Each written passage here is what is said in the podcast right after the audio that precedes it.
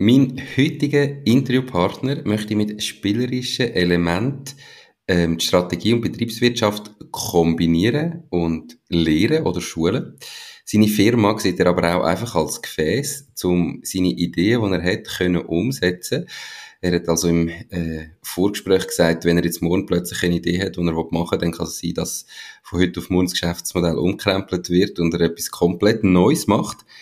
Auch sehr spannend, er hat vor 5 Jahren mit nur 42 einen Schlaganfall gehabt. Auf das können wir sicher auch zu sprechen. Mein heutiger Interviewpartner ist der Pascal Ott, Inhaber und Geschäftsführer von der Prosoludo GmbH. Hallo und herzlich willkommen zum Mach dein Ding Podcast. Erfahre von anderen Menschen, die bereits ihr eigenes Ding gestartet haben, welche Erfahrungen sie auf ihrem Weg gemacht haben und lass dich von ihren Geschichten inspirieren und motivieren, um dein eigenes Ding zu machen. Mein Name ist Nico Vogt und ich wünsche dir viel Spass bei dieser Folge vom «Mach dein Ding» Podcast. Die Podcast-Folge wird gesponsert von Milkee. Du bist selbstständig und hast genug von Excel-Chaos oder komplizierten Buchhaltungslösungen? Dann probier's doch mal mit Milkee. Milkee ist eine moderne und einfach zu bedienende Buchhaltungssoftware. Du kannst damit deine vereinfachte Buchhaltung effizient und ohne Kopfzerbrechen führen. Auch deine Rechnungen und Offerten kannst du ganz einfach mit Milkee erstellen. Registriere dich jetzt auf milkee.ch. Mit dem Code «Mach dein Ding» kommst du sogar 20% Rabatt auf deine erste Zahlung über. Hey Pascal, was für ein Intro. Ich freue mich, heute mit dir zu reden. Wie geht's dir? Mir geht's sehr gut, Nico. Herzlichen Dank, dass ich Gast sein darf in deinem Podcast und ich freue mich sehr. Ich glaube, das wird ein sehr, sehr spannendes Gespräch. Ich freue mich. Das glaube ich auch. Ich habe gesagt, du tust mit spielerischen Elementen Strategie und Betriebswirtschaft kombinieren, eben Schulen, Lehren. Kannst du mal schnell erklären, was genau ihr mit Prosoludo macht? Ja, sehr gerne, Nico. Also der Kern von der Gründung oder von der Idee dahinter ist, spielerische Elemente, wie du gesagt hast, mit Betriebswirtschaft oder Strategie zu kombinieren. Also das sind Sachen wie Visionen oder Strategien entwickeln mit Lego Serious Play. Etwas ganz Neues, was wir im Sortiment haben, ist 3D-Welten. Mit dem kann man einen Überblick über komplexe Themen erarbeiten, das am Modell erarbeitet, Auswirkungen darauf auszeigen, Prioritäten setzen etc., gemeinsames Verständnis schaffen, das sind so Elemente davon. Aber dann gibt es auch Sachen wie, wir führen mobile Escape Rooms durch, beobachten dabei die Leute und das Kommunikations- oder Teamverhalten nachher mit den Leuten zusammen analysieren, oder wir machen Verkaufsschulungen am Pokertisch, oder wir nutzen spielerische Elemente im Networking-Bereich. Also grundsätzlich geht es immer darum, Herausforderungen, die Teams oder Firmen haben, die betriebswirtschaftlicher oder strategischer Natur sind, diese Herausforderungen an den Spieltisch zu transferieren, dort spielerisch Lösungen zu entwickeln und dann wieder zurückzuführen ins Business und zu schauen, wie man die Lösung vom Spieltisch im Business entsprechend umsetzen könnte. So. Kurz zusammengefasst. Jetzt bist du selber Entwickler von diesen Spielen? Oder gibt's da quasi, suchst du den Markt ab, irgendwie weltweit vielleicht, und siehst dann so Sachen, wo du das Gefühl hast, das könnte man in die Schweiz bringen, das würde zu euch passen, das kannst du einführen? Also wir die keine Sachen neu entwickeln, sondern wir sind selber Spieler in unserer Freizeit. Also vorher habe ich das Beispiel vom Poker genommen. Also ich habe in den letzten 15 Jahren sehr viel Zeit am Pokertisch offline und online verbracht, und dann geht es eigentlich mehr darum, mit offenen Augen durch die Welt geht, die Sachen, die man spielerisch toll findet, zu überlegen, wie könnte man die mit Business-Themen zu verknüpfen. Also es geht immer bei allem, was wir machen, darum, dass wir schon bestehende Sachen probieren, aus dem spielerischen Bereich probieren, mit Business-Themen oder Business-Herausforderungen zu verknüpfen. Also nichts selber machen.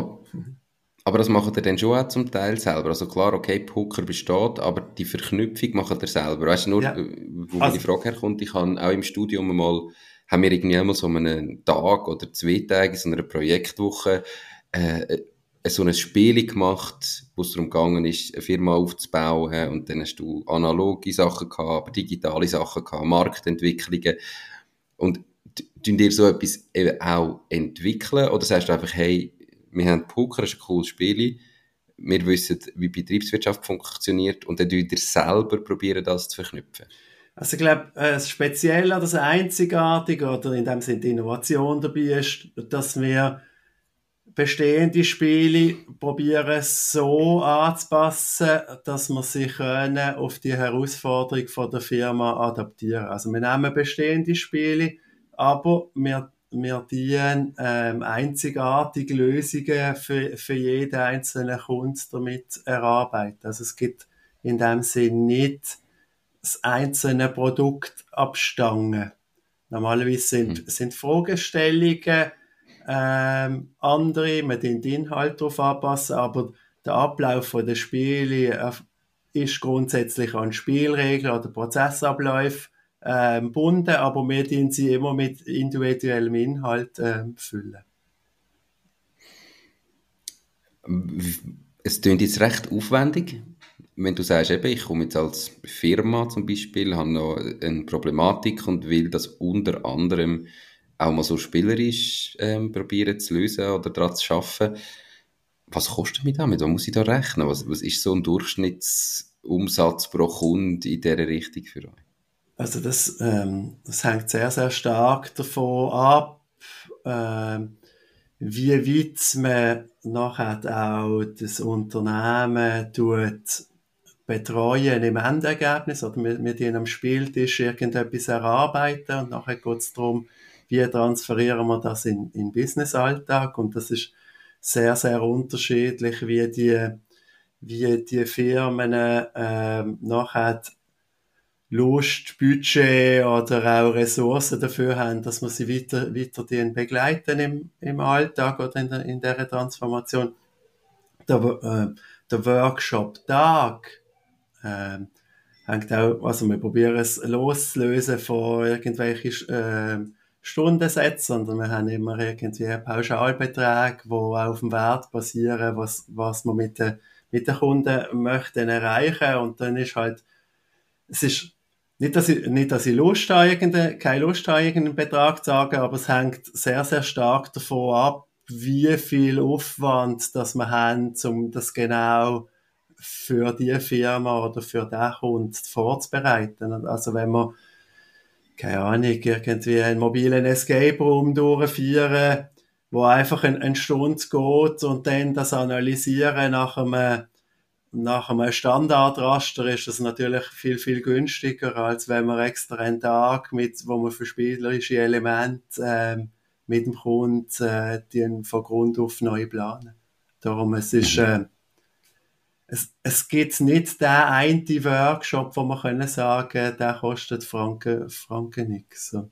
Sondern es ist, wir sind sicher nicht der günstigste Anbieter. Also man muss wählen, das mit spielerischen Varianten, Möglichkeiten umzusetzen. Aber mit den Firmen, die das möchten, haben wir bis jetzt noch immer eine Lösung gefunden, dass es für beide Seiten passt. Wer ist euer typischer Kunde? Also ist das so ein kleiner KMU oder eher grösser mittelständig bis zu einem Konzern? Was ist da der Normalfall? Also oft sind es Teams oder Abteilungen von einem grösseren Unternehmen. Zum Teil auch, oder in letzter Zeit relativ oft, rund ums Gesundheitswesen. Also weil ich selber irgendwie halt viele Jahre im Gesundheitswesen geschafft habe, also dort einen Direktionsstab geleitet habe.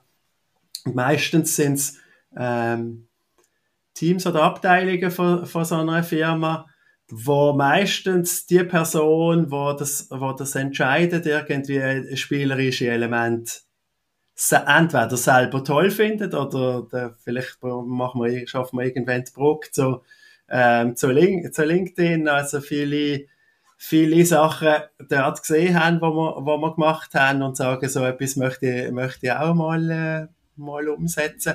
Und meistens ist der Treiber davon, der es organisiert hat, Freude oder Interesse oder ist neugierig auf spielerische Methoden, wenn wir probieren, eigentlich nie Kunden oder Leute zu überzeugen, das spielerisch zu machen, weil es ist deutlich einfacher, wenn eine gewisse Neugier oder Grundinteresse fürs Spielerische vorhanden ist. Mhm. Wir kommen nachher gerade auf den Sprung zu LinkedIn zu sprechen, oder können wir sicher noch, aber du hast Lego Serious Play angesprochen. Ich habe den Begriff schon häufig gehört, ich habe schon Werbung davon gesehen, habe aber keine Ahnung, was das ist. Kannst du das mal erklären? Ja, ich würde das sehr, sehr, sehr gerne kurz erklären, aber ich gebe dir und allen Zuhörenden den Tipp, erklären ist immer gut, wenn ihr irgendwo die Möglichkeit habt, das einmal zu erleben, irgendeinen Einführungsworkshop mitzumachen oder so, das ist 100-mal besser als jede Erklärung. Grundsätzlich geht es, also ich probiere das kurz zusammenzufassen, es ist ein standardisierter Prozess von Lego, mit dem Ziel, den Facilitator Legos zu verkaufen, wo die dann Workshops durchführen. Und das hat verschiedene Prozessschritte. Man macht nicht immer alle, aber die Kurzversion ist, es gibt 6 verschiedene Prozessschritte. Der erste ist Skills Building. Man tut jetzt die Leute überhaupt befähigen, mal mit Lego wieder irgendetwas zu machen. Viele haben schon lange keine Lego mehr in den Fingern gehabt, wenn sie nicht gerade wie du kleine Kinder haben oder so. Mit Lego etwas zu bauen, Metaphern zu verwenden, Storys zu erzählen, Geschichten. Und das ist einer der grossen Vorteile von Lego Serious Play. Man zeigt und erklärt alles am Modell. Man nimmt eigentlich das Persönliche aus der Diskussion raus. Man tut es am Modell erklären. Und Rückfragen, andere Meinungen sind immer aufs Modell bezogen und nicht auf der persönlichen Ebene. Dann tut man zu ausgewählten Fragestellungen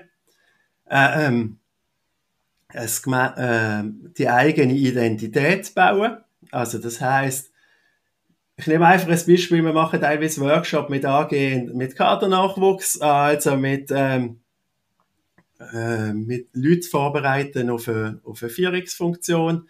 Dann haben wir viele Fragen, die darauf abzielen, auf die angehende Führungsrolle, Bauaufträge, wo die Leute nachher mit Legos bauen und erzählen. Aus dem heraus tut man, wenn sie in einem gleichen Unternehmen arbeiten, eine gemeinsame Identität bauen, also welche Führungsgrundsätze, welche Elemente sind für uns, für unsere Kadernachwuchs oder für unsere Führung relevant, und dann hat man ein gemeinsames Gebilde. Oft ist dann dort fertig am Workshop, aber grundsätzlich gibt es weitere Elementschritte, also man kann eine Landschaft drumherum bauen, also es hat externe Faktoren, die nachher auf die Firma oder auf die Abteilung drauf einwirken. Das wäre der Prozess von der Landschaft.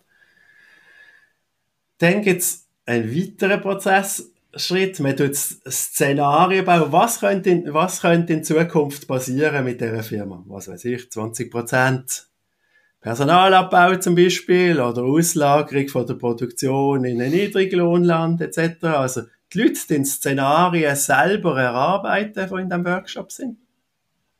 Dann geht es darum, im nächsten Schritt, welche Auswirkungen hat das Szenario auf unsere gemeinsame Identität. Also was verliert an Relevanz, was kommt neu dazu. Und das Spezielle ist, man tut das alles hands-on bauen. Also direkt im Modell. Das geht dann ein richtiges Schlachtfeld, unter anderem. Mhm. Im letzten Prozessschritt geht es darum, das Szenario ist gar nicht passiert. Wir gehen wieder zurück ins Heute und Jetzt. Was könnten wir jetzt schon machen, dass wir von solchen Szenarien gar nicht so betroffen sind? Also welche Simple Guiding Principles könnten wir jetzt erarbeiten, damit wir, falls irgendein positives oder negatives Szenario auftritt, dass wir gar nicht so betroffen sind? Und das sind dann schlussendlich die 6 Prozessschritte aus dem Lego Serious Play Prozess, wo man je nach Herausforderungen oder Fragestellungen von den einzelnen Firmen nachher auf das adaptieren und auch nicht unbedingt immer alle Prozessschritte durchführen. So. Mit wie vielen Personen machst du das im Normalfall? Das ist sehr, sehr unterschiedlich. Wir haben eine Firma gehabt, wo wir in verschiedenen Workshops mehr oder weniger die ganze Belegschaft von 150 Leuten spielerisch so begleitet haben. Also in verschiedenen Workshops, nicht alle aufs Mal. Aber grundsätzlich ist es so, dass die besten Ergebnisse eigentlich kannst erzielen, wenn die Gruppe von 6 bis 10 Leute pro Facilitator bist. Also, das heisst, dann kommen alle zu Wort und dann ist eine Menge, wo du sehr gute Ergebnisse kannst erzielen. Wenn es mehr sind, würden wir immer empfehlen, irgendwie einen zweiten Facilitator dazu zu nehmen. Spannend. Aber, das möchte ich nur sagen, es geht nichts darüber aus, das selber einmal zu erleben. Auch wenn es irgendwie eine Kurzversion ist. Ich glaube, bei allen spielerischen Methoden, die Magie entfaltet sich beim Tun, also beim Machen. Also es geht nichts darüber aus, irgendwie die Sachen einfach einmal auszuprobieren. Es gibt immer verschiedene Orte oder Möglichkeiten für da mal reinschnuppern. Machen ihr das auch als, ich könnte mir vorstellen, dass das noch eine gute Vertriebsstrategie ist, dass du einfach so einen Anlass machst, wo du das spielst damit und dann die Leute vielleicht sich für wenig Geld können ein Ticket kaufen und so mal das kennenlernen und dann vielleicht nachher merken, das wäre für mein Team noch cool oder für meine Firma noch cool. Machen ihr das so? Ja, also unser Ziel ist, 1-2 Mal im Jahr irgendeinen so einen Workshop zu organisieren. Wir haben immer, wenn du das gerade sagst, mit Tickets für günstig verkaufen. Ich bin immer Verfechter von solche Sachen nachher gratis anzubieten, dass unsere Firma der Sponsor ist von dem, dass die Leute wirklich mit Interesse kommen und sie nicht abhalten. Ich habe immer das Gefühl, keine Ahnung, auch wenn du nur 29 oder 49 Franken musst zahlen, es kann trotzdem Leute davon abhalten, irgendwie so an etwas teilzunehmen. Darum, ich habe immer die Diskussionen mit Leuten in meinem Umfeld und ich bin immer Fan davon, solche Einführungsangebote gratis durchzuführen. Okay, das ist gut. Also falls irgendwo ihr so die Sachen ausgeschrieben habt, dann schauen wir, dass du mir da nachher einen Link oder so kannst zu weiteren Infos schicken, dann wird das natürlich überall verlinkt. Ihr kennt ja, wo dass ihr das findet. Pascal, ich möchte ein paar Schritte zurück machen zuerst. Mhm. Und zwar, ich weiss, aus dem Vorgespräch 2016 hast du gegründet. Warum? Du hast jetzt vorher erwähnt, du hast irgendwie auch Direktionsführung oder Leitungen gehabt. Warum hast du überhaupt irgendwann einmal dein eigenes Unternehmen gestartet? Und wie bist du dorthin gekommen? Was hast du vorher gemacht? Erzähl uns mal so möglichst kurz abgeschnitten, ohne die wichtigsten Punkte rauszulassen, deine Karriere. Sehr, sehr gerne. Ich habe ein Betriebsökonomiestudium gemacht, vor vielen Jahren, am Anfang von dem Jahr 2000, mit Vertiefungsrichtung Rechnungswesen und IT, was dann zumal bei IT noch ganz andere Sachen relevant gewesen sind als heute. Ich habe verschiedene Positionen bei Firmen gehabt. Eigentlich der Weg ist immer ein ähnlicher gewesen. Ich habe irgendwie im Controlling-Bereich angefangen, weil es dort am einfachsten war, um eine Stelle zu finden mit der entsprechenden Ausbildung dazu. Ich habe angefangen, Interesse für viele Themen von der Firma gezeigt und bin nachher im Laufe der Zeit immer irgendwie im Dunstkreis vom Direktionsstab angesiedelt gewesen. Strategisches Controlling, betriebswirtschaftlicher Support von den CEOs und ich habe das ist auch ein Teil von heute, von unserer DNA. Ich bin immer neugierig gewesen, eigentlich auf andere Sachen und dann ist so im Umfeld vom Direktionsstab ist eigentlich der perfekte Ort, weil es immer wieder neue Themen, neue Sachen gibt, um sich reindenken und zum Erarbeiten. Bei meinem letzten Arbeitgeber in meiner Angestelltenkarriere hat's während meiner, also ich bin auch lang reisen mit Kindern, ähnlich wie ihr, hat's während dieser Zeit einen CEO-Wechsel gegeben und beim alten CEO ist eigentlich das Mitdenken gefragt gewesen, mitmachen, neue Lösungen erarbeiten, und bei dieser Person, die als Nachfolger nachher gekommen ist, ist meine Position mehr etwas Ausführendes gewesen, als etwas Mitdenkend. Und das ist aus meiner Sicht nicht das Richtige für mich gewesen. Und darum habe ich mir dann im Hintergrund auch überlegt, wie könnte ich mein eigenes Ding, passend zu dem Podcast, machen.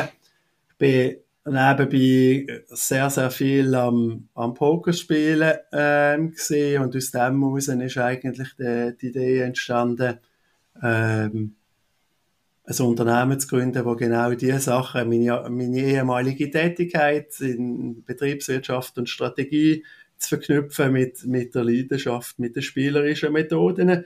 Und dann bin ich auch relativ schnell, hat mir, ich weiß gar nicht mehr, den Link geschickt, dass jetzt das neumodische Lego Serious Play aufkommt.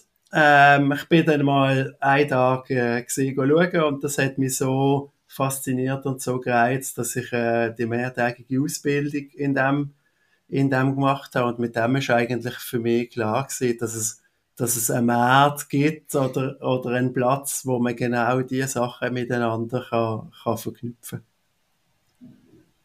Spannend, klingt sehr spannend. Dann hast du 2016 gegründet. Ja. Wie hast du deine ersten Kunden gewonnen? Was hast du da konkret gemacht? Weißt du das noch? Also ich habe dann parallel dazu angefangen, vermehrt als Dozent zu arbeiten in der Erwachsenenbildung, also in der Weiterbildung. Und dort mit also spannende Themen wie Rechnungswesen und Unternehmensführung, also mit Bezug zu diesen Themen vom Studium. Und durch das bin ich eigentlich mit Leuten von ganz vielen einzelnen Firmen in Kontakt gekommen, habe denen eigentlich auch in der Pause oder im Gespräch irgendwie können erzählen, dass wir eigentlich noch andere Sachen machen. Und die Personen sind eigentlich alle angehende Führungsleute in ihren Firmen gewesen, und so ist dann irgendwie plötzlich der Erste kam und hat gesagt, das wäre auch noch cool für unsere Firmen zu machen, und so ist das eigentlich dann ganz langsam entstanden. Und in meiner Anfangszeit habe ich durch meine Spielaffinität auch in verschiedenen Events, also im Casino-Bereich mitgeschafft als Mitarbeiter, und durch das ist dann die Idee entstanden, wir könnten uns doch auch ein mobiles Casino zulegen, Poker, Blackjack, Roulette, und zuerst im Freundeskreis, und die Freunde haben auch alle irgendeinen Arbeitgeber, dort muss man wieder mal ein Weihnachtsfest machen, und so sind dann die einzelnen ersten Events parallel dazu entstanden. Okay, also dort nicht zwingend auf Strategie-Business-Themen, sondern auch einfach nur Spass machen, ein bisschen spielen. Genau, aber immer mit dem Hintergrund, mit spielerischen Sachen bringt man die Leute an den Tisch, die affin für Spielen sind. Ich habe sehr, sehr schnell angefangen, dass ich nicht immer selber am Tisch sitze, sondern eigentlich der Austausch mit den einzelnen Leuten an der Spieltischfleck, mit diesen Leuten. Das sind sehr oft Leute mit einer höheren Ausbildung, die dann irgendwie an diesen Tischen, an diesen Events mitgespielt haben, und mit denen hast du dann können über Spielen schwätzen, gleichzeitig sagen, wir können dann noch mehr als in Anführungszeichen nur spielen, und so sind spannende Beziehungen entstanden, wo man dann auch irgendwie in und auf LinkedIn oder im direkten Gespräch irgendwie austauscht haben, und mit der Zeit ist dann beim einen oder anderen irgendwie so eine Beziehung entstanden, dass man dass man auch mal irgendwie einen Auftrag oder ein Event bei dieser Person oder bei dieser Firma hatten. So ist das langsam und kontinuierlich entstanden. Das hast du 2016 gegründet und knapp 3 Jahre später den Schlaganfall gehabt. Wie hat sich das gezeigt? Nimm uns mal mit in den Tag und nachher, wie hat sich das ausgewirkt? Ich nehme an, du hast nachher nicht einfach einen Tag später wieder arbeiten können und es war alles wie vorher und jetzt hast du irgendwie ein eigenes Unternehmen, das ja weiterlaufen sollte. Gleichzeitig hast du deine Gesundheit, wo du musst darauf achten musst und musst erst mal wieder du selber werden. Nimm uns mal mit in die Situationen.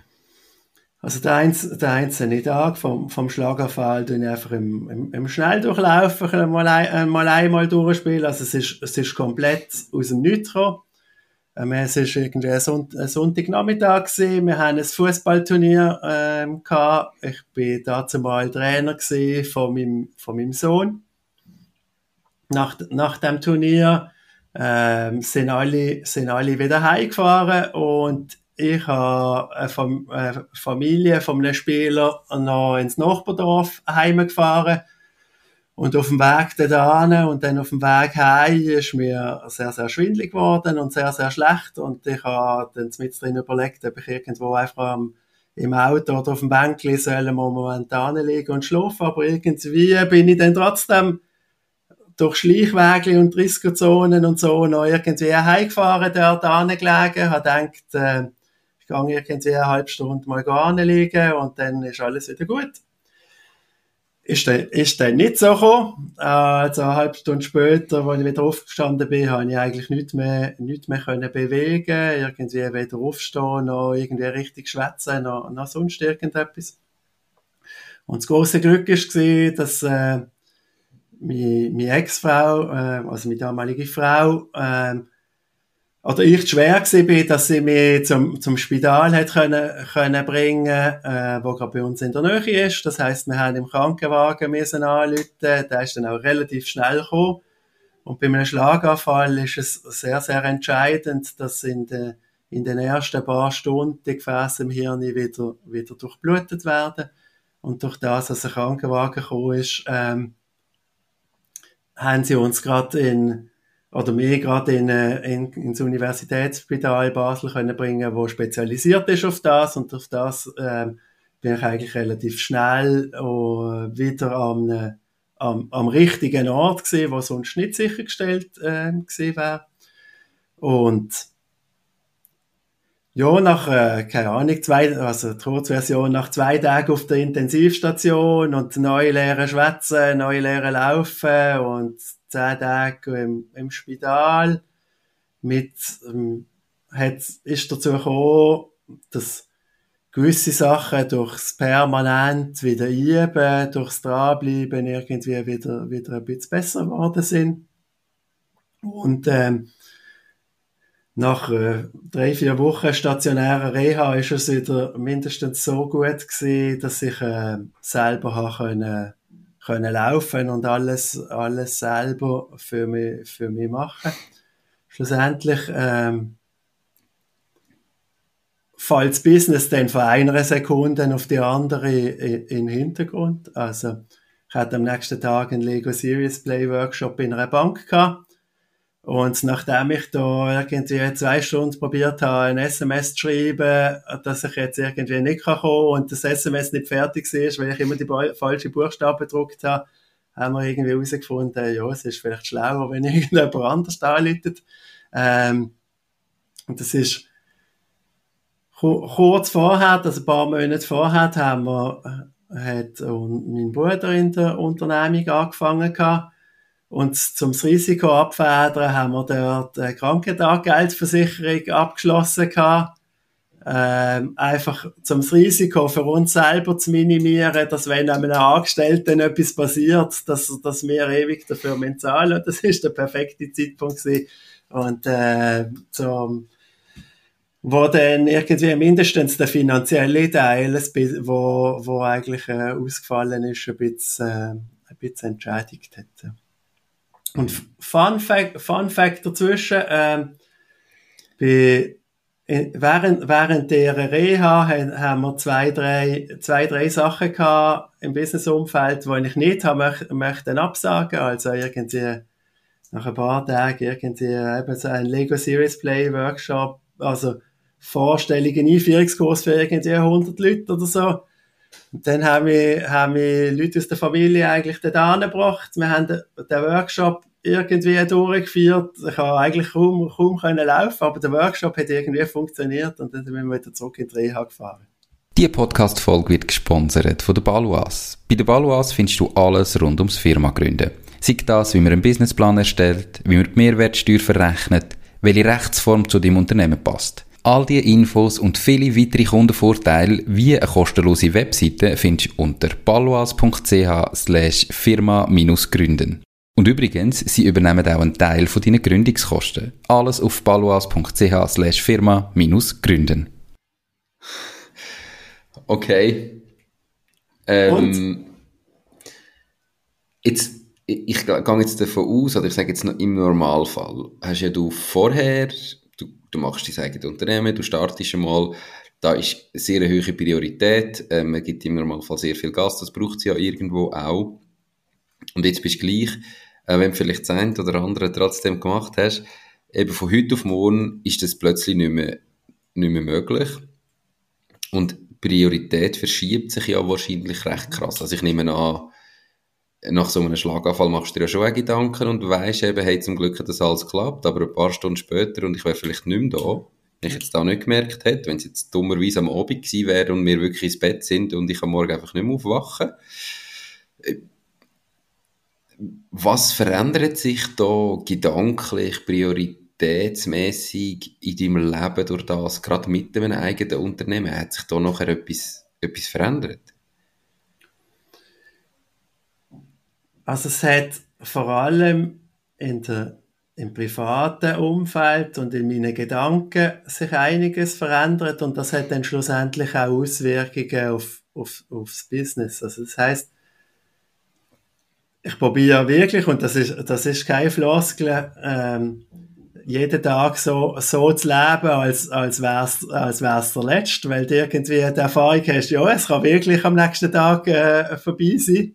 Also das heisst, ich probiere bei allem, was ich mache, im Moment zu leben, also im Hier und Jetzt, also, und auch nichts, was ich möchte, irgendwie zu verschieben, also alles dann zu machen, wenn es halt wirklich ist, also mit Leuten, die sagen, ja, wenn ich dann pensioniert bin, so und so viele Jahre, mache ich dann das ist definitiv nicht mein Ding. Und ich tue meine Zeit sehr, sehr viel bewusster einteilen, also ich bin viel konsequenter geworden in Sachen, die mir nichts bringen, egal ob inhaltlich mit Personen oder so, eigentlich nicht mehr Sachen zu machen, wo ich eigentlich keine Lust dazu habe, sondern einfach konsequent irgendwie zu sagen, nein, also freundlich, aber bestimmt Zeit für Sachen zu investieren, wo ich finde, sie haben einen Wert. Und das überträgt sich natürlich auch nachher aufs Business. Also ich glaube, das kennen viele, wenn du dann anfängst, dann willst du einfach zu Kunden kommen, irgendwie einen Auftrag haben. Und bei vielen Sachen, die ich jetzt mache, bin ich sehr, sehr viel selektiver mit Sachen, wo ich möchte machen, oder ich habe auch kein Problem, irgendwie bei einer Anfrage einfach für irgendwas einfach einmal zu sagen, nein zu sagen. Und das viel bewusster zu machen als vorher. Nicht um jeden Preis, jeden Auftrag anzunehmen, sondern es muss auch noch Spass machen und anders dir helfen. Genau, und das ist wahrscheinlich wie bei dir und mit deiner Familie. Also ich habe gewisse Sachen halt in der Priorität, hat mit der Partnerin oder mit den Kindern etwas zu machen, sehr, sehr, sehr, sehr viel an Stellenwert noch gewonnen gegenüber nur Business. Okay. Mit 42 ein Schlaganfall ist ja doch relativ früh. Ich gehe davon aus, man geht auch dann in die Analyse an, was hat das gelegen, wie hat das können passieren, was kann ich machen, dass das dann nicht oder nicht mehr passiert. Gibt es da Sachen, wo vielleicht irgendwie, was sind Risikofaktoren gewesen bei dir? Was muss man vielleicht beachten vorher, dass man nicht in diese Situation kommt? Also die haben in der Zeit, als ich im Spital war, 100'000 Untersuchungen mit mir gemacht, um herauszufinden, woher also es kommt. Fazit, man weiß es nicht. Ob jetzt das gut ist oder schlecht ist, das kann jeder selber entscheiden. Also ich glaube, es wäre einfacher, sein Leben anzupassen, wenn man weiss, was die Ursache war. Wenn man dann bewusst irgendetwas könnte machen, wenn man das nicht genau weiss, ist es halt einfach Chance und Risiko vom Leben, was alles kann passieren. Weil Leben ist Risiko, das ist auch so eine Floskel, aber das kommt einem dann wieder in den Sinn. Und also die Faktoren sind, was wirklich passieren kann, sind Sachen, wo für viele Krankheiten gelten. Also irgendwie erbliche Vorbelastung, zu wenig Bewegung, zu viel Stress, ungesundes Leben etc. Ich habe für mich damals nicht das Gefühl gehabt, dass ich irgendwie speziell so bei einem von diesen Faktoren würde zu einer Risikogruppe zählen. Was daraus herausgekommen ist, und das ist vielleicht auch die Überleitung zu deinem Podcast, ist, mein Vorsatz ist, jeden Tag 10'000 Schritte zu laufen.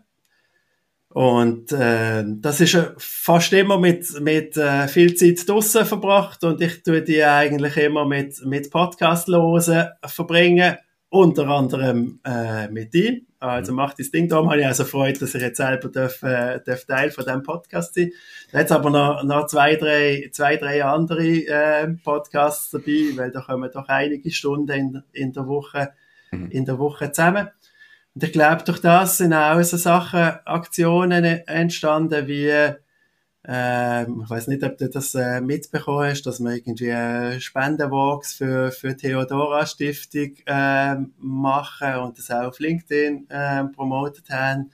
Halt irgendwie dann das viele Laufen halt auch mit Sachen probieren zu verknüpfen, wo irgendwie noch etwas Gutes mit sich bringen. Etwas Gutes meine ich, keine Ahnung, für Gesellschaft, aber auch eben das Podcast hören ist etwas Gutes für mich selber, sich gleichzeitig weiterzubilden und irgendwie den Gedanken können weiterempfalten, Ideen spinnen und so einfach Zeit für sich haben. Ja, wenn du jeden Tag 10'000 Schritte am Stück läufst, wenn du rausgehst, da kommt ein bisschen Zeit zusammen, wo man sich kann mit sich selber beschäftigen. Wir haben im Vorgespräch schon darüber geredet. Jetzt mache ich endlich den Bogen zu LinkedIn. Du hast nämlich dann nach dem Schlaganfall, also man kämpft sich ja dann auch irgendwie zurück. Irgendwann bist du wieder am Arbeiten gewesen, eben mit natürlich gewissen Anpassungen, aber wieder im Business innen gewesen. Und dann ist, wenn ich da richtig rechne, ja auch schon relativ gleich mal Corona gekommen und all die Vorursachen sind da wahrscheinlich komplizierter geworden. Ich nehme an, die meisten haben abgesagt, hast ja gar nicht gewusst, ob du noch darfst oder hast nicht mehr dürfen. Du hast dir aber in dieser Zeit auch angefangen, auf LinkedIn einen Namen zu machen, hast jetzt heute, glaube ich, über 12'000 Follower, hast erst gerade einen Post gemacht, dass du in den letzten 4 Jahren, glaube ich, jetzt 10 Millionen Views generiert hast auf LinkedIn. Gratuliere, von dem bin ich meilenweit entfernt zu dieser Leistung. Wie ist das gekommen und wie hast du in dieser ganzen Corona-Zeit denn noch Geld verdient, wenn ja vieles eigentlich nicht mehr machbar war? Also, der Startschuss ist eigentlich in der Reha vom Schlaganfall gefallen. Wie kann ich irgendetwas fürs Business entwickeln oder beitragen, obwohl ich nicht persönlich vor Ort kann sein und vielleicht irgendwie noch nicht 100% leistungsfähig bin, aber einen Laptop aufklappen, irgendwie Experiment auf LinkedIn durchführen, daraus lernen und probieren, ein bisschen besser zu werden, geht auch vom Spitalbett aus. Und das ist eigentlich der Startschuss gewesen. Halt, wie kann ich Leute mit für in Anführungszeichen meine Themen begeistern, ohne dass ich irgendwie vor Ort bin. Und ja, dann ist dann schon bald Corona gekommen. Wir sind ein Unternehmen gewesen, wo nicht von irgendwelcher Förderung profitiert haben, weil wir sind in dieser Zeit am Wachsen gewesen und der Grundsatz war, keine Ahnung, mindestens 40% Umsatzausfall gegenüber den 3 Jahre zum Voraus. Und wenn man jedes Jahr 100% am Wachsen ist, dann ist, wenn man das rückwärts rechnet, dann muss der Umsatz fast auf 0 zusammenbrechen, damit man irgendwie 40% weniger hat. Mhm. Das heisst, das ist fürs Geschäft, für unsere Event und Workshop vor Ort, überhaupt nicht lukrativ gewesen. Es hat aber von der Innovations- oder von der Lösungsorientiertheit gewisse Sachen mit sich gebracht, die sonst so nie entstanden wären. Also wie kann man einen Lego Serious Play Workshop online durchführen? Wie kann man, das haben wir schon im April 2020 den ersten Workshop durchgeführt, komplett online. Das war vorher vor Corona irgendwie, ich glaube nicht, dass das viele gemacht haben oder nur ansatzweise überlegt haben. Mit entsprechenden Vorteilen. Also das heisst, wenn man dort schnell war, dann ist man plötzlich, hat man ein Leistungsmerkmal, das du vorher nicht gehabt hast. Das Gleiche ist bei der Dozententätigkeit. Also das heisst, das Umstellen, weil unser Unternehmen ist seit 2016 remote orientiert, also das Zusammenarbeiten nicht im gemeinsamen Büro ist für uns schon am Anfang von Corona der Normalfall gewesen. Und darum haben wir tendenziell auch relativ wenig Probleme gehabt, uns auf diese Situation zu adaptieren. Und man kann das Beispiel nehmen von den Dozenten. Es gibt viele Dozenten, die in Anführungszeichen in der Dozentenhierarchie relativ weit oben sind, weil sie das seit 20 oder 30 Jahren gemacht haben. Mit Corona und allem online hat sich aber die Hierarchie oder die Reihenfolge komplett verändert. Dann ist plötzlich toll gewesen, wer problemlos schafft, Online-Unterricht auch durchzuführen. Und bei diesen Sachen sind wir gefühlt relativ gut und vor allem relativ schnell gewesen. Und darum ist, ja, der Umsatz ist in dieser Zeit extrem zurückgegangen. Aber gleichzeitig ist es die Basis gewesen für eigentlich gute, neue Sachen zu entwickeln, wo wir jetzt davon können profitieren können. Mhm. Unter anderem LinkedIn.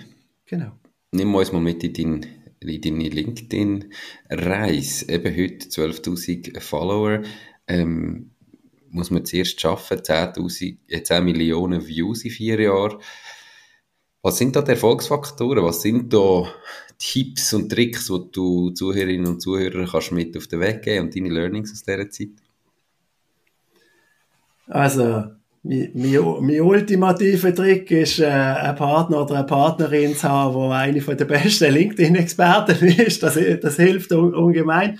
Aber grundsätzlich ist, ich glaube, die Zahlen, also ich bin sehr zahlenorientierter Mensch, Statistik-Nerd, also ich find die Zahlen... Du bist auch Controller gewesen, oder? Ja. Du bist auch Controller gewesen. Genau, das bringt's mit sich, genau.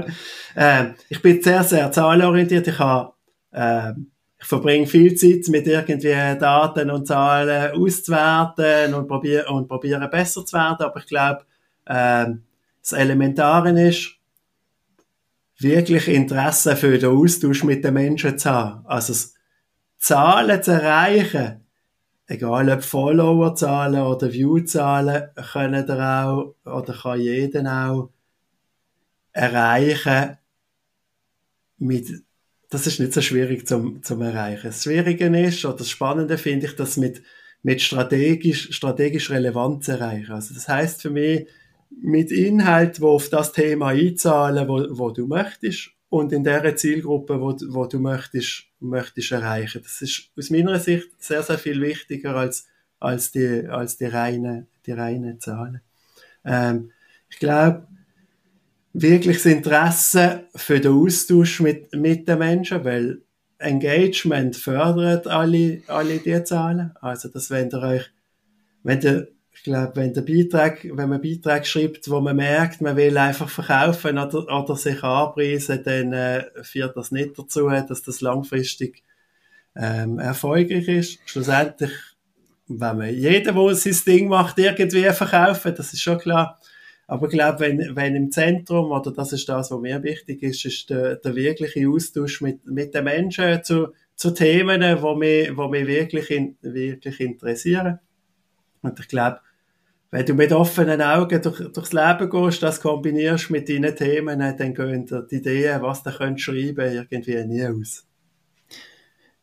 Und wie machst du das, oder wie organisierst du deine LinkedIn-Posting-Aktivität? Also, eben, okay, die Ideen gehen dir nie aus, aber ich bin selber ja auch recht aktiv auf LinkedIn und gleich gibt's dann, brauche ich noch ein bisschen Tipps für meine Regelmäßigkeit, respektive für die Organisation von meinen Posts. Wie machst du das? Dann bist du am Laufen und es hat viel Zeit. Und dann fällt dir etwas ein, hast du irgendwie ein Büchlein, wo du das alles reinschreibst, hast du einen Planer, wo du irgendwie mal zumindest sagst, okay, am nächsten Mittwoch geht es um das und das und an dem Tag hockst du dann an und postest das und schreibst den ganzen Text, machst du einmal im Monat komplett Planung und dann, oder wie gehst du da vor?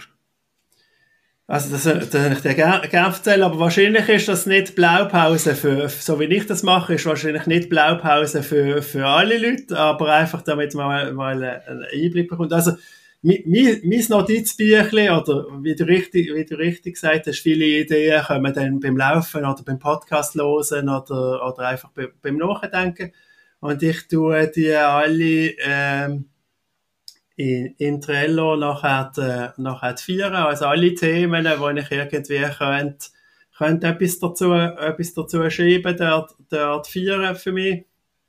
Und ich weiss mittlerweile im Kopf, zu welchen 2-3 Themen, dass ich irgendwie möchte Sachen schreiben. Und ich habe aber für die einzelnen Posts nicht wirklich einen Plan. Also, mir ist wichtig, dass ich stand am Morgen auf, und ich habe normalerweise am Morgen relativ wenig Termin. Also das heisst, ich tue nur selber irgendetwas posten, wenn ich nachher auch Zeit habe, um mich um die Kommentare oder um die Leute zu kümmern.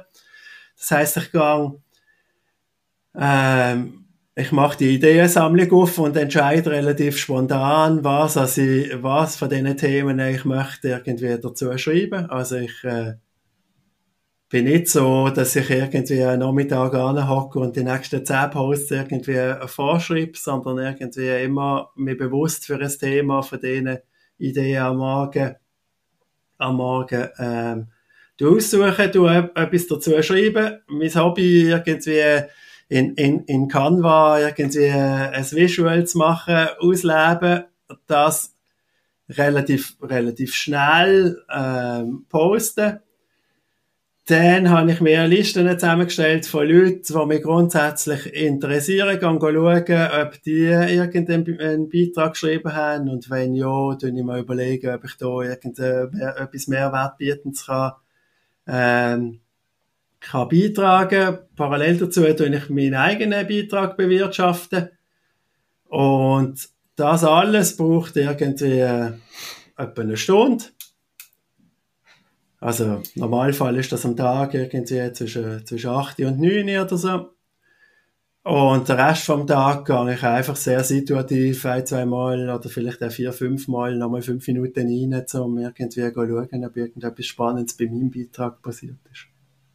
Also das heisst, du postest zuerst, also du sagst das Thema, dann postest du da wirklich live im Sinne von, du musst dir jetzt überlegen, wie formuliere ich das, es wird formuliert, es wird nachher gepostet, und dann gehst du möglichst direkt nach dem, bleibst auf der Plattform und gehst auf eben in die Interaktion auf anderen Beiträgen mit Leuten, die du gerne interagieren und irgendwo vielleicht auch hoffst, dass die nachher auf deinen Post aufmerksam werden, was ja der Algorithmus tendenziell macht und dann vielleicht bei dir interagieren und so, ich sage jetzt, so das Wachstum auch fördern. Insgesamt mit diesen paar 5-Minuten-Slots, wo du zurückkommst, also ja, bist ja nahe an einer Stunde, 1,5 pro Tag. Und ich glaube, in deinem Post über die letzten 4 Jahre habe ich gesehen, es sind über 1200 Posts gewesen, wenn ich das richtig im Kopf habe. Das heisst ja, es ist schon pro Arbeitstag ein Post eigentlich. Ja, also ich hätte gesagt, also ich habe es nicht genau erzählt, aber wahrscheinlich sind es irgendwie etwa 4 oder 5 pro Woche, etwa 4 würde ich sagen, pro Woche. Aber es steht und fällt mit der Zeit. Also ich tue, wenn ich am Morgen oder so oder irgendeinen Ganztagesworkshop habe oder am Morgen nicht die Stunde Zeit, dann lasse ich es einfach bleiben. Also ich tue nicht irgendwie etwas posten, damit ich einfach irgendeinen Beitrag gemacht habe, sondern ich tue es nur machen, dann, wenn ich auch wirklich Zeit habe, um das bewirtschaften. Okay. Aber das heisst ja, 4 Posts pro Woche, sagen wir jetzt mal 1,5 Stunden, wenn wir alles zusammenrechnen, pro Post, bist du bei 6 Stunden pro Woche. Das ist doch, 75% Arbeitstag. Ja. Wertest du denn da auch aus, was dir da bringt am Schluss als Return on Investment, eben als monetäre Einnahmen? Weil natürlich, wie du vorher selber gesagt hast, ja, es ist nice to have und schön und gut, wenn man irgendwo Reichweite hat und Follower hat und die Leute einem sehen, aber es muss relevant sein. Das heisst, es muss ja dann eben im zweiten Schritt auch aufs Angebot einzahlen, verkaufen, finanziell sich lohnen. Wertest du das aus? Ich werte das aus, aber es mit reinen Zahlen zu hinterlegen ist... finde ich schwierig und ist auch nicht unbedingt mein Ziel. Also ein Teil von denen, in dem Beispiel bleiben, ein Teil von diesen 6 Stunden ist einfach, weil ich auch Freude an dem habe. Also ich würde jetzt nicht unbedingt alles zur Arbeitszeit dazu zählen, sondern das ist die Arbeit auf LinkedIn oder sich austauschen mit Leuten ist für mich macht mir Spass. Also das ist wie wenn Leute zu oben nach dem Arbeiten noch eine Networking-Veranstaltung gehen oder so. Also für mich ist das nicht, in dem Sinne nicht 6 Stunden Arbeit, sondern ich habe wirklich Freude an dem. Mittlerweile ist so gut wie jeder Auftrag, den wir haben, hat irgendwie mindestens am Rand etwas mit LinkedIn zu tun.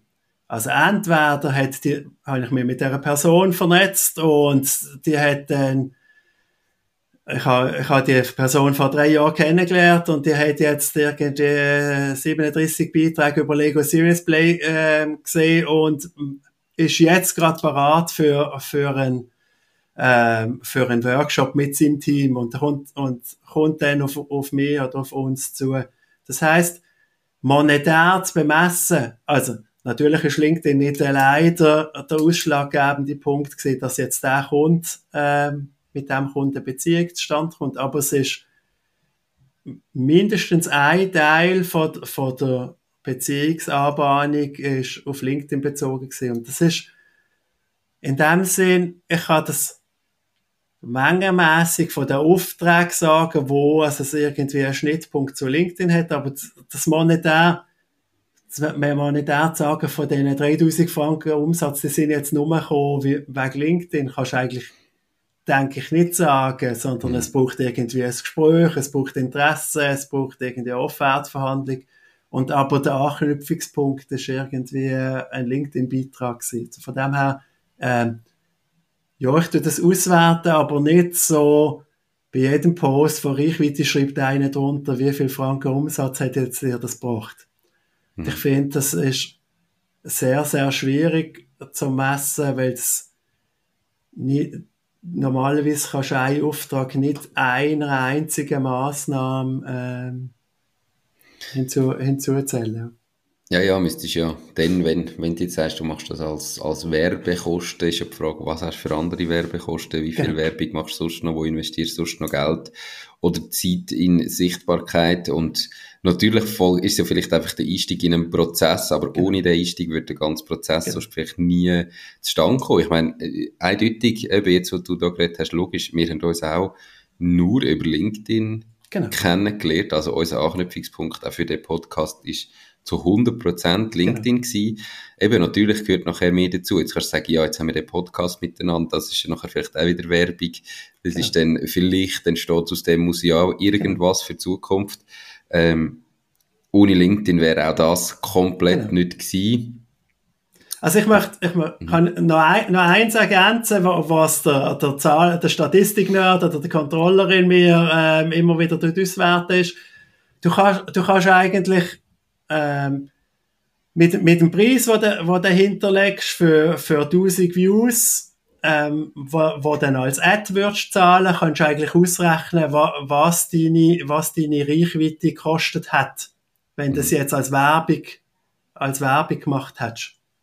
Und LinkedIn-Werbung ist relativ teuer, wenn ich da $25 für 1000 Views hinterlege, wäre das, wo ich Reichweite erzielt habe in diesem Jahr.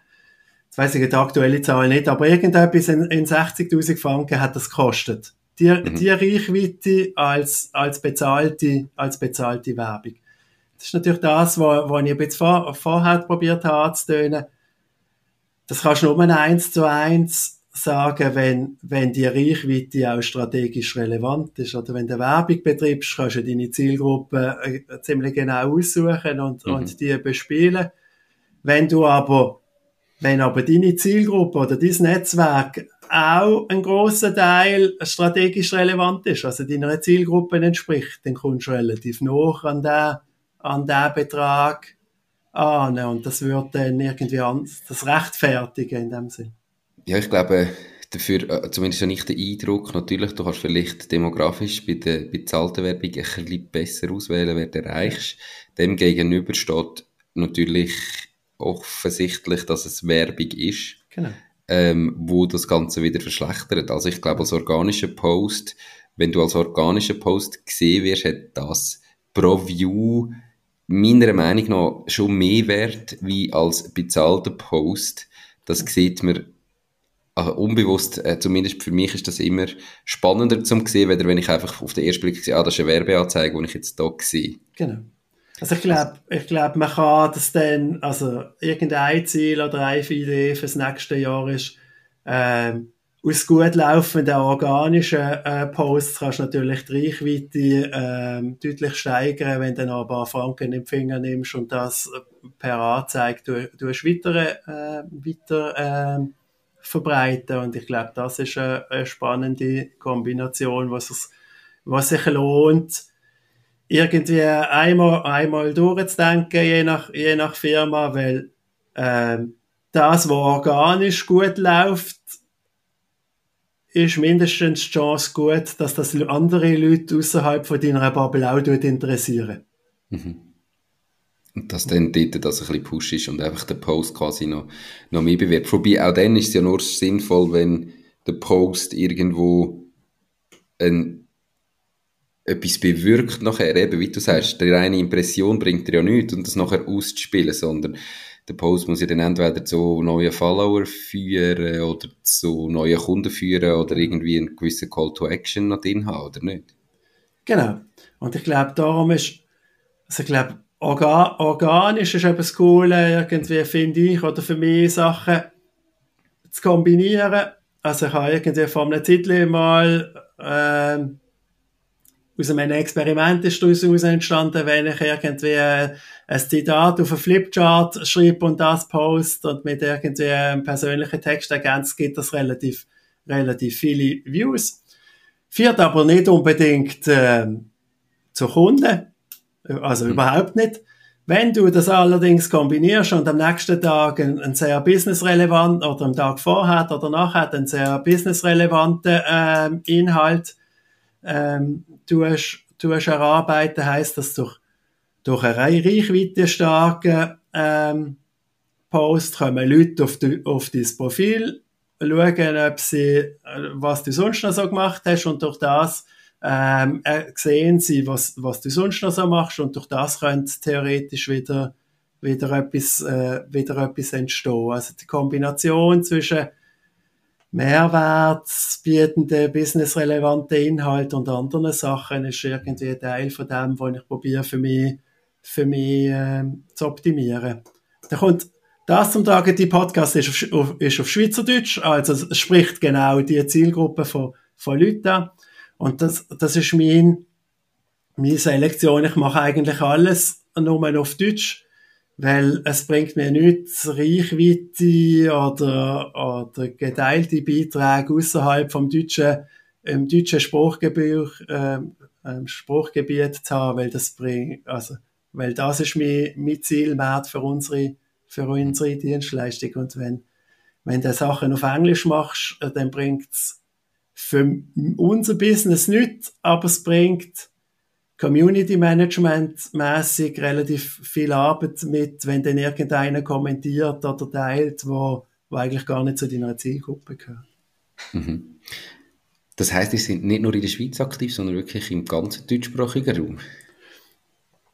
Also vor Ort sind wir bis jetzt praktisch ausschließlich in der Schweiz. Ist aber kein Muss, aber es ist hauptsächlich auch durch das gegeben. Schweizer Preise sind deutlich teurer als in anderen Ländern.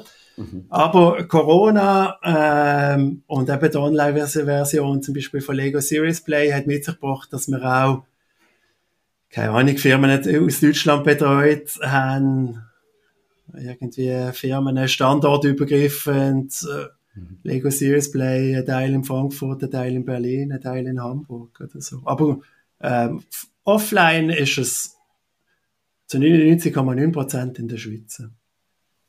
Perfekt. Hey Pascal, wir sind schon bei über einer Stunde. Die Zeit ist verflogen. Danke dir vielmals für das mega spannende Interview. Als allerletzte Frage möchte ich von dir noch 3 Tipps, die du Gründerinnen und Gründer mit auf den Weg gibst für ihr eigenes Ding. Ja, sehr gerne. Also wirklich, Zeit ist wirklich verflogen. Das ist immer nochmal ein sehr gutes Zeichen. Also es hat auf jeden Fall sehr, sehr Spass gemacht.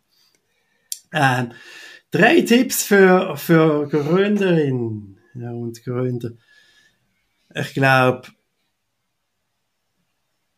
die volle Magie, eben, das habe ich vorher schon mal gesagt, auch von Spielen, auch von sein eigenes Ding machen, entsteht beim Tun. Also wir sind eine Gesellschaft von Leuten, die vieles durchdenken, vieles planen, aber im Fokus steht einfach das Machen. Also in vielen von deinen Podcast-Folgen hast du auch schon gesagt, und das würde ich völlig unterstützen, dass man nicht gerade allein muss gehen, nicht gerade alles auf eine Karte setzen. Man kann auch mal parallel dazu anfangen, schauen, wie es sich entwickelt. Also das heisst, mein erster Tipp wäre, gebt euren Ideen überhaupt eine Chance, zum Fliegen zu kommen. Die Chance ist sehr, sehr viel grösser, dass etwas daraus wird, wenn ihr es probiert, als wenn ihr es gar nie probiert.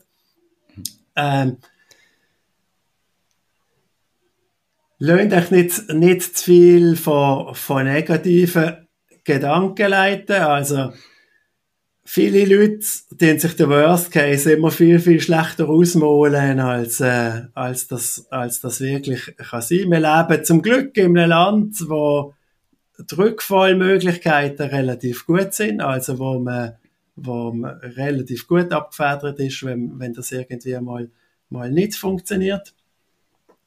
Und das Dritte ist, und das ist das, was ich auch probiere auszuleben, bietet oder lönt Türen immer einen Spalt offen für Unvorhergesehenes. Also lönt Platz für Ideen, für Experimente, wo ihr so gar noch nie gedacht habt. Aus dem kann etwas sehr, sehr Spezielles entstehen. Und das führt dazu, also das heisst, irgendwie im ganzen Kleinen einen Terminkalender nicht so voll zu packen, dass es gar keinen Raum mehr hat für irgendwie etwas Spezielles oder unexpected. Sind das schon drei gesehen? Das sind schon drei super Tipps, die ich alle drei sofort unterschreiben kann. Mir ist, was du da erzählt hast, noch ein Tipp von meiner Seite eingefallen, ganz, ganz konkret, und zwar aus unserem Gespräch entstanden ist. Macht einen Krankentag Geldversicherung. Ganz konkret, ihr wisst nie, was passiert. Es würde mich natürlich freuen, wenn ihr das bei der Baloise würdet machen, bei Podcast-Partnerin seit Jahren und auch noch, mindestens auch noch fürs nächste Jahr schon komplett verlängert, weil, ja, das ist etwas Freiwilliges in der Schweiz, das dürfen wir machen, das muss man nicht machen, und ganz klar, macht das, auch wenn ihr nur allein seid, man weiss nie, was passiert, ihr seid froh darum, das ist gut investiertes Geld, ganz klar von meiner Seite. Sonst, hey, 3 super Tipps, kann ich nur unterschreiben. Ihr findet die natürlich auch in den Shownotes auf der Webseite, auch den Link zu den Testen von Lego Serious Play wird dort reingepackt. Pascal, danke vielmals dir für deine Zeit und wünsche dir noch ganz einen schönen Tag. Herzlichen Dank, Nico, für die Möglichkeit. Das hat sehr Spass gemacht. Danke vielmals und dir auch einen tollen Tag. Danke, ciao, ciao. Ciao. Das war es auch schon mit dieser Podcast-Folge. Ich bedanke mich ganz herzlich fürs Zuhören. Ich würde mich außerdem extrem freuen, wenn du auf meine Webseite www.mach-dein-ding.ch wirst gehen und dich dort in mein Newsletter einträgst. Damit kann ich dich über neue Folgen und Themen, die dir helfen, dein eigenes Ding zu starten, informieren. Nochmal danke vielmals fürs Zuhören und bis zur nächsten Folge vom Mach dein Ding Podcast. In diesem Sinne, alles Gute und bis dann, dein Nico.